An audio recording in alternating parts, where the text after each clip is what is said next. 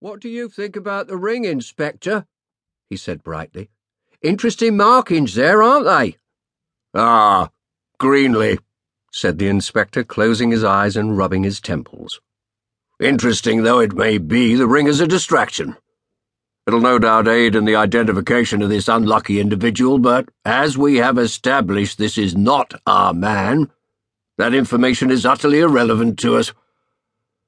Any other dazzling insights, Detective Sergeant? No, sir, replied D.S. Greenley, less brightly. Well, the inspector sighed. This has been a disappointment.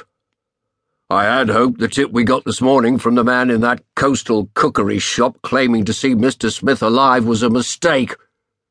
But now it seems we must regard it as a legitimate sighting. He returned his dark, broad brimmed hat to his head. All right, Greenley. Let's leave it to the local police to sort out this mess, shall we? What we need to do is get ourselves back to Saltcliffe Station and wait for Mr. Smith to make his move. If he is indeed alive, that train will be his only way out of the area. We'll catch him there as he attempts to flee, and he'll be back in shackles before tea time. Arthur Whipple had the misfortune of being nearest the doorway when the knock came. He had hardly been able to sleep that night and had crept from his bedroom just prior to sunrise, before anyone else in the house had risen. As he wandered past the entry hall on his way to the kitchen, he was nearly startled out of his slippers by a violent thumping at the front door.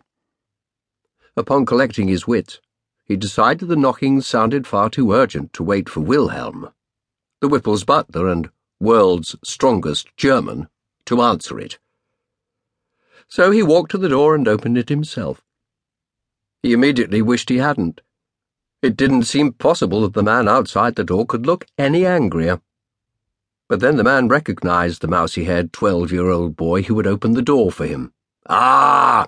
cried Inspector Smudge, throwing up his arms in exasperation. I can't stand to look at him, Greenley. Get him out of my sight. Really, sir? said Greenley with a yawn. The typically wide eyed detective looked as though he had not slept in some time. Out of my sight! Now! ordered Smudge. Yes, sir, said Detective Sergeant Greenley. Inspector Smudge whirled about and stormed off down the steps. The sergeant turned to Arthur with an apologetic smile. Pardon us, Arthur. Nice to see you again, by the way. But would you mind fetching your parents? The inspector would like a word. Of course, D.S. Greenley, said Arthur. I believe they're still in bed, but. The sergeant sighed. I'm afraid nothing short of the grave will stop the inspector this morning. Right, said Arthur. He returned two minutes later with his mother and father strategically positioning himself behind his parents as Smudge stamped back up to the doorway. Good morning, Inspector, said Arthur's father, Charles, with half open eyelids. A bit early for a friendly visit, I'd say. What seems to be the trouble? Oh, nothing, Mr. Whipple, Smudge grumbled. Just thought I'd Stop in to deliver the morning paper in case you'd missed it. With that, he removed the bulging newspaper from his coat and hurled it at Arthur's father. Mr. Whipple caught the paper with a grimace, then held it up to the light. Spanning the world record's front page was a photograph of Inspector Smudge and a dozen policemen holding spatulas next to a stack of barrels at a train station. It looked to Arthur like any of the other record breaking property seizure photos that typically grace the pages of the record, except for one small detail.